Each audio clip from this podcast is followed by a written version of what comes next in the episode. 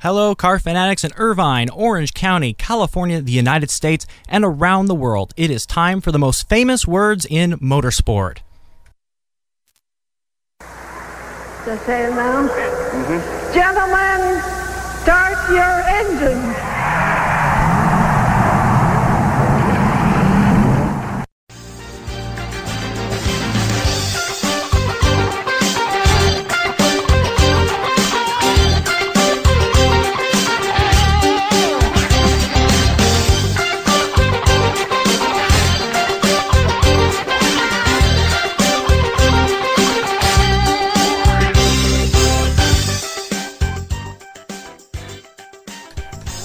This week on Speedway Sounds with Noah Stein, I interview one of the biggest rising stars in sports car racing here in the United States, Matt McMurry.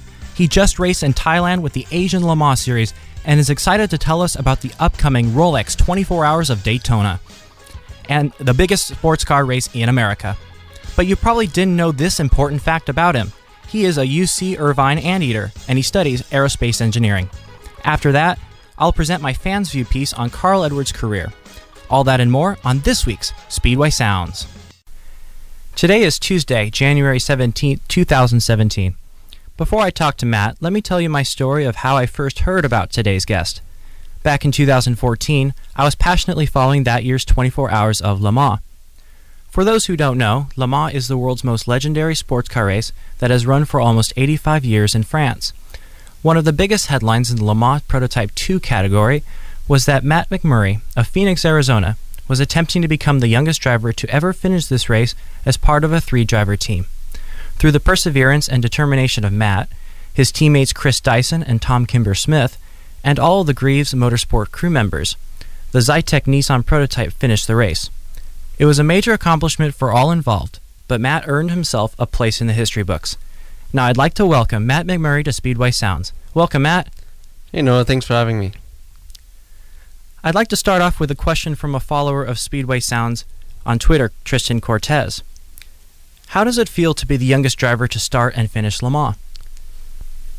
You know, the older I get, the more when I look at, back at it, I'm like, wow, like that was crazy that you did that. Like when it happened, it was, um, it was more like, yes, I'm finally here. It didn't seem like this crazy big leap or like, it, it just seemed like what was supposed to happen based on all the work I had done before, like leading up to it. But now when I look back, it's like that's pretty crazy. You're only 16 years at 16 years old at Le Mans. So, that big moment is now two and a half years ago. What experience have you gained, or what have you learned as a driver since then? I'm a much much better driver now than I was then. Um, part of it comes with getting older, but I, also just had so much seat time since then. Um, I think I'm just generally more mature as a driver. Like every every aspect of driving, I've gotten much better at. I'm better at giving technical feedback. I'm better at, uh, better at, at getting up to speed more quickly, um, which has come from just lots and lots of looking at data and videos now, rather than having to go drive and then after the session look at data and video. I can just feel and figure out where the time is on track and I've also just gotten better at sort of like being in the zone and getting myself into the zone before I get into the, the car every time, which is sort of something that uh, everyone has to figure out for themselves. And Johnny O'Connell was like, he taught me a lot of stuff, and that was like one of the big things is like he has like a set routine for every every time he gets in the car. He has like he does this and then he like gets coffee and talks to this one person and like does all these specific things because he knows when he does that he's in a good mood when he gets in the car So, last week you traveled to Thailand to compete with Algarve Pro Racing in the Asian Le Mans Series. What are the benefits to racing in Asia during the winter, which is the American off season? It just kind of keeps your mind fresh because you you don't have an off season when you're racing in the Asian Le Mans series because it, of its timing. Uh, you also just get to experience different parts of the world, uh, like China and Thailand. I've never been there. Sadly with like most racing, you don't really get to see a lot of where you go, but it's still cool to experience all those all those places and drive at a bunch of cool tracks. Before we talk about the race weekend, tell me about your live, your Facebook live video of the elephant that wandered into your dinner. So we went, uh, me and my parents and uh, Stuart and Sam, who are the the couple that run the team. Uh, we went out to eat one night after I think it was the night after qualifying. Uh, it might have been the night after practice. I'm not sure, but we were eating at this restaurant that was sort of on the sidewalk. There was like a patio area, but then it just sort of spilled down the street on the sidewalk. So that was like the first weird thing. And then we were eating dinner, and I just like look over, and there's just an elephant. There's a there's a guy with an elephant. It wasn't like a full grown, you know, 20 foot elephant, but it was still like, you know, probably weighed half a ton. And you just gave him like I don't know, one or two dollars, and he gave you some vegetables that you could feed the elephant with. And Yeah. then, like 20 minutes later, another guy with a different elephant came doing the same thing. And so that was cool. I got to feed an elephant. Nice. So take us through how the practice sessions and qualifying went for you and your team. They all went pretty well. The first practice session, uh, we had a spark plug fail, um, which we didn't know immediately. Uh, I think uh, Andrea Pizzitola, one of my teammates, came in and was like, "The car is, has no power." So then they had to come into the garage and take the uh, take the body work off and figure out what was going on. So we lost a lot of time uh, doing that. But then otherwise, the car was set up pretty well the whole weekend we were always a little bit behind the Jackie Chan DC Racing team, but uh, we were we were just making up time and trying to get everyone uh, in our car to be as fast as our fastest guy. Um, and we think that over the whole weekend we just had engine problems. Like even after the spark plug thing, uh, as the as qualifying and the race went on, you could tell that there was less and less power coming out of the engine as we went on. Now for the race. In sports car racing, you have to share your car with two teammates and switch at various points during the four hour race. I want to know how do you and the team decide when you're climbing in and what time you're climbing out of the car? So that all happens before the race. Usually after qualifying, uh, you decide that, and it's usually in a in a race like that that's like four hours. That sort of time. Uh, generally, as long as your qualifying driver doesn't to start, the slowest person will start the race and he'll do one stint. And a stint is uh, like you feel you come in, you uh, you fill up the tank all the way, and you go until it runs out, and that's a stint. It's a fuel one fuel stint, and a, a four-hour race in that kind of car is about five stints. So the first guy is usually the slowest. Uh, will do one stint, and then the next person will get in and do two stints, and then the last person will finish, which is about another two stints. So I was the second fastest driver that weekend, so I did the middle the middle two stints. So, how did this work out in the race? Uh, our driving plan went pretty much uh, how we expected it would. There were there was only one full course yellow, I think, during the race, and that's usually usually the only reason that your your your lineup plan will change. Uh, if there's a a yellow at like 40 minutes just before you're gonna come in, you're not gonna you're not gonna pit after the yellow. You're gonna come in and switch drivers then. Mm-hmm. So because there's only one yellow and it was at the beginning of the race, it pretty much just went according to plan. Just uh, Andre did one stint, I did two, and then the other Andre did the last two stints. Mm-hmm. And so, how did the race go overall? It went pretty well. Uh, th- there was a problem with the engine, which uh, me and uh, the third driver, Andre Pizzitola, uh, started to notice as our stints went on. Because it's like an hour and a half stint, so you can tell if things are changing with the car. Like I could tell that I was I was driving the same, and the tires felt the same or basically the same, but I would be shifting later and later coming out of corners so that if the t- if you feel like you're driving the same and the tires are the same and the the temperature might have gone up a little bit but not enough to make it that big of a difference so we started to figure out that the engine was just not good then Mhm. but otherwise, it went well. My stint was just me driving by myself, basically, just turning, doing laps as fast as I could because the field was spread out so much that I never ran into anybody else. Uh, we finished second behind uh, Jackie Chan DC Racing. Then our sister car, the number 24, finished uh, right behind us. So it was a pretty good race. You are listening to Speedway Sounds on KUCI 88.9 FM in Irvine. I'm with Matt McMurry right now. He is a driver in the WeatherTech Sports Car Championship, America's premier sports car racing series. How did all that traveling back to Irvine affect you for the start of classes last week in week one? Well, the biggest way it affected uh, my going back to classes was that I missed the first day of classes on Monday uh, just because I was traveling that day. Um, otherwise, it was just the only the only problem I had was getting caught up on a chemistry lab that there was a bunch of work you had to do before the quarter started, and it was kind of difficult doing that uh, at the hotel that had not very good Wi-Fi. Um, but it, it hasn't been a problem. I only missed one day, and so I didn't really miss too much. I know what you mean. I'm in the same chem lab.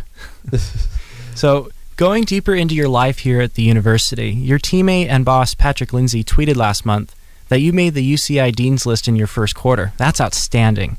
What motivates you to have both what is, without a doubt, a rigorous academic schedule and your racing career at the same time? Well, obviously, I love racing so I'm going to keep doing that.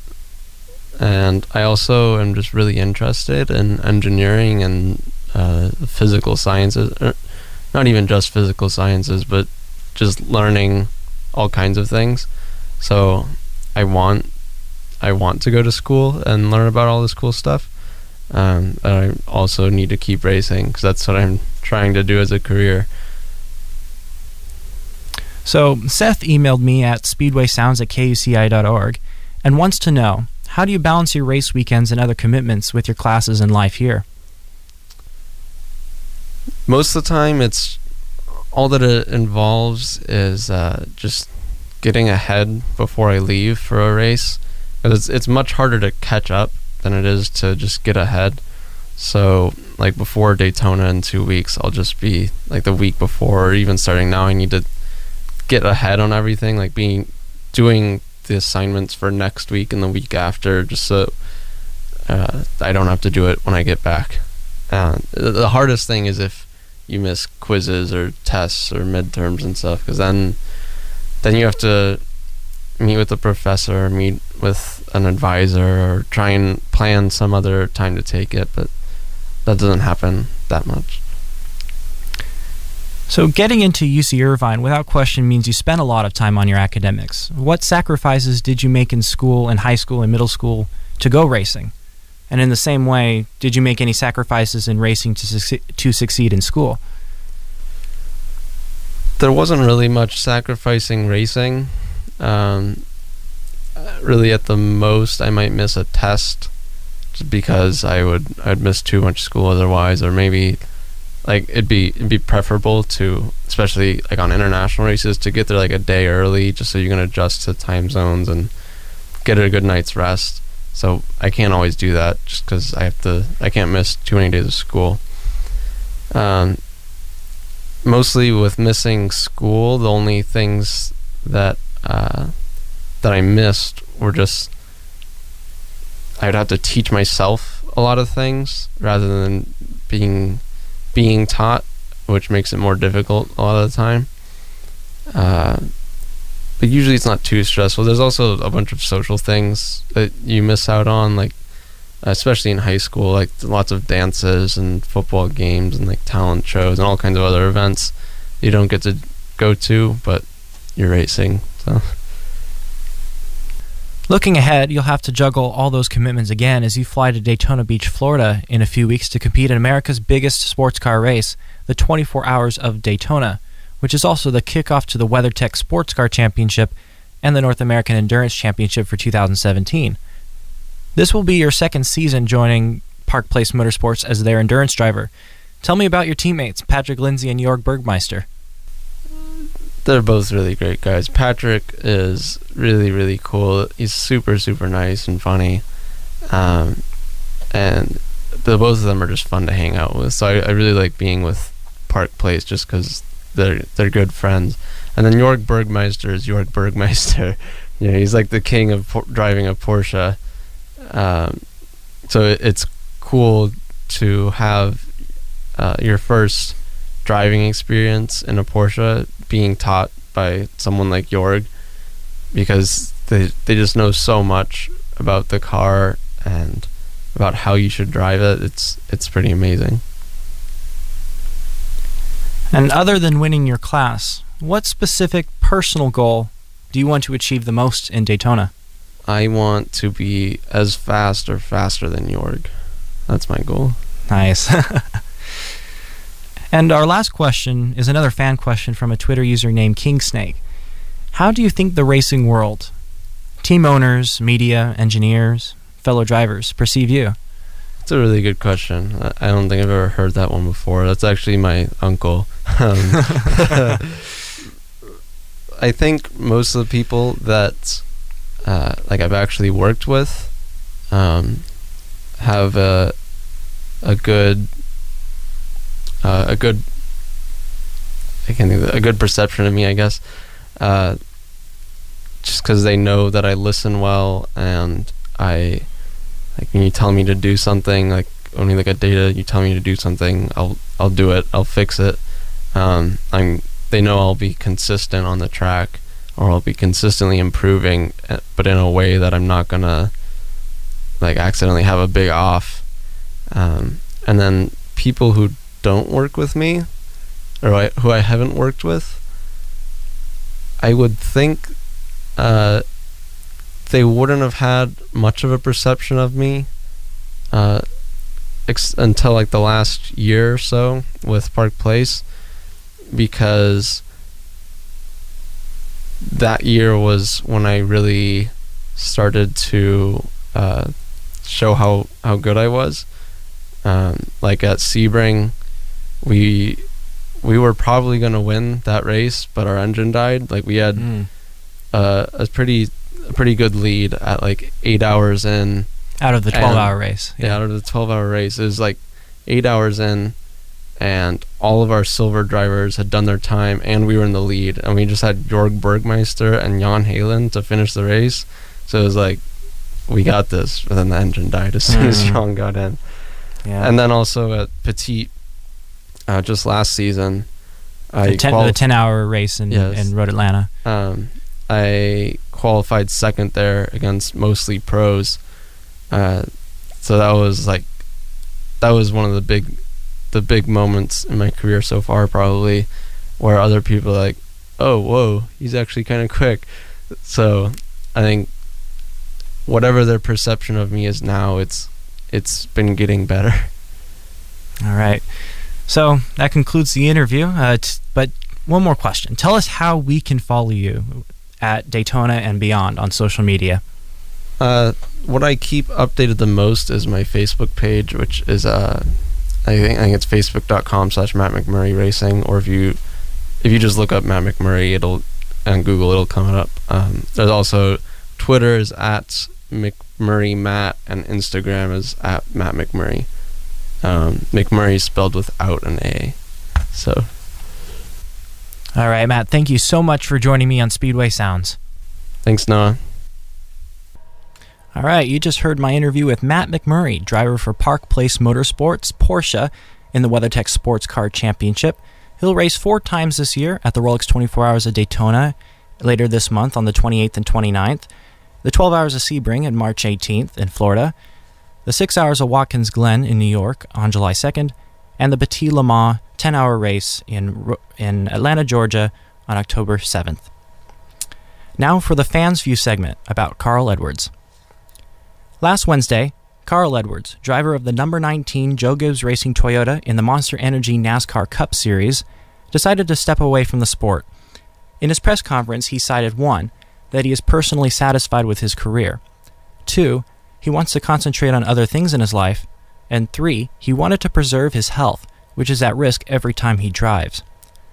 Before I elaborate further, I want to let you know that I'm speaking on this solely from the perspective of a fan. I've never had the fortune of meeting Edwards or talking with him at all, so I can only speak on what I've read and seen about him over the years. I will remember him and his career in many ways. I remember him winning the first NASCAR race I ever attended, the 2008 Auto Club 500, right here in Southern California, for both good and bad reasons. The race took two days to complete thanks to a rain delay, and with 25 miles to go, Carl passed my favorite driver, Jimmie Johnson. Although he upset the defending Cup champion in this race, it was an awesome moment for nine year old me to see him backflip off the door of his car. That, batflip, that backflip was his signature victory celebration. It took jumping for joy to a whole new level. That was the eighth of 28 wins, or 29 if you count the $1 million prize he earned at the 2011 All Star race. It wasn't all roses for him, though. He lost a 2008 championship to Jimmie Johnson by only around 50 points in the old point system, and lost a points tiebreaker to Tony Stewart in 2011. And just last year, he was leading the championship finale on a restart with around 10 laps to go when he made contact with fellow championship contender Joey Logano's car, which sent his car, which sent Carl's car, straight into the inside wall. Those were three tough losses that, if fortunes were reversed, would have made him one of the best drivers of the past 10 years, alongside Jimmie Johnson, Kevin Harvick, and Kyle Busch. Even so, he drove with character and a good sense of humor. After going through one of the biggest crashes in NASCAR history in the spring of 2009 at Talladega on the final lap, he got out of his car, which was on fire, and jogged the last 100 yards to the finish line. There are so many moments I could share, but I have only a few moments more. Carl Edwards proves to me that you don't need to win a Cup championship to be one of NASCAR's greatest drivers. I still think that he would have been a strong competitor and a championship favorite this year. But each, but each of us has only a short time in our life to do all the things we want to do, and to be there for all the people we want to be there for. I hope he will enjoy the years to come with his wife and two children. He has little idea where the future will lead him, but sometimes it is simply good to try something new. Huge thanks to Matt McMurry for joining me on the show today. Thanks to Tristan, Seth, and King Snake for their questions. Follow the show at Speedway Sounds, all one word, on both Facebook and Twitter for show previews and your opportunity to ask my guests a question. Thanks to Claudia Shambo of Ask a Leader for helping me out in producing today's broadcast. You can check out her show Tuesdays, 9 to 10 a.m. Up next at the 5 o'clock hour, we have Beer Ambassadors with Michael Woodward. And next week on Speedway Sounds, I'll interview Caitlin Robinson, Program Manager of UC Irvine's Anteater Racing. Before I go, I have one more announcement. KUCI is having its first event of the year. We will be hosting an open mic night on Friday, January 20th at 8 p.m. at the new OCDIY venue in Lake Forest, California. We're looking for poets, singers, dancers, and any other talented performers. For more information, please visit our website at kuci.org. Thank you so much for listening. Always wear a helmet and never ever drive distracted or under the influence.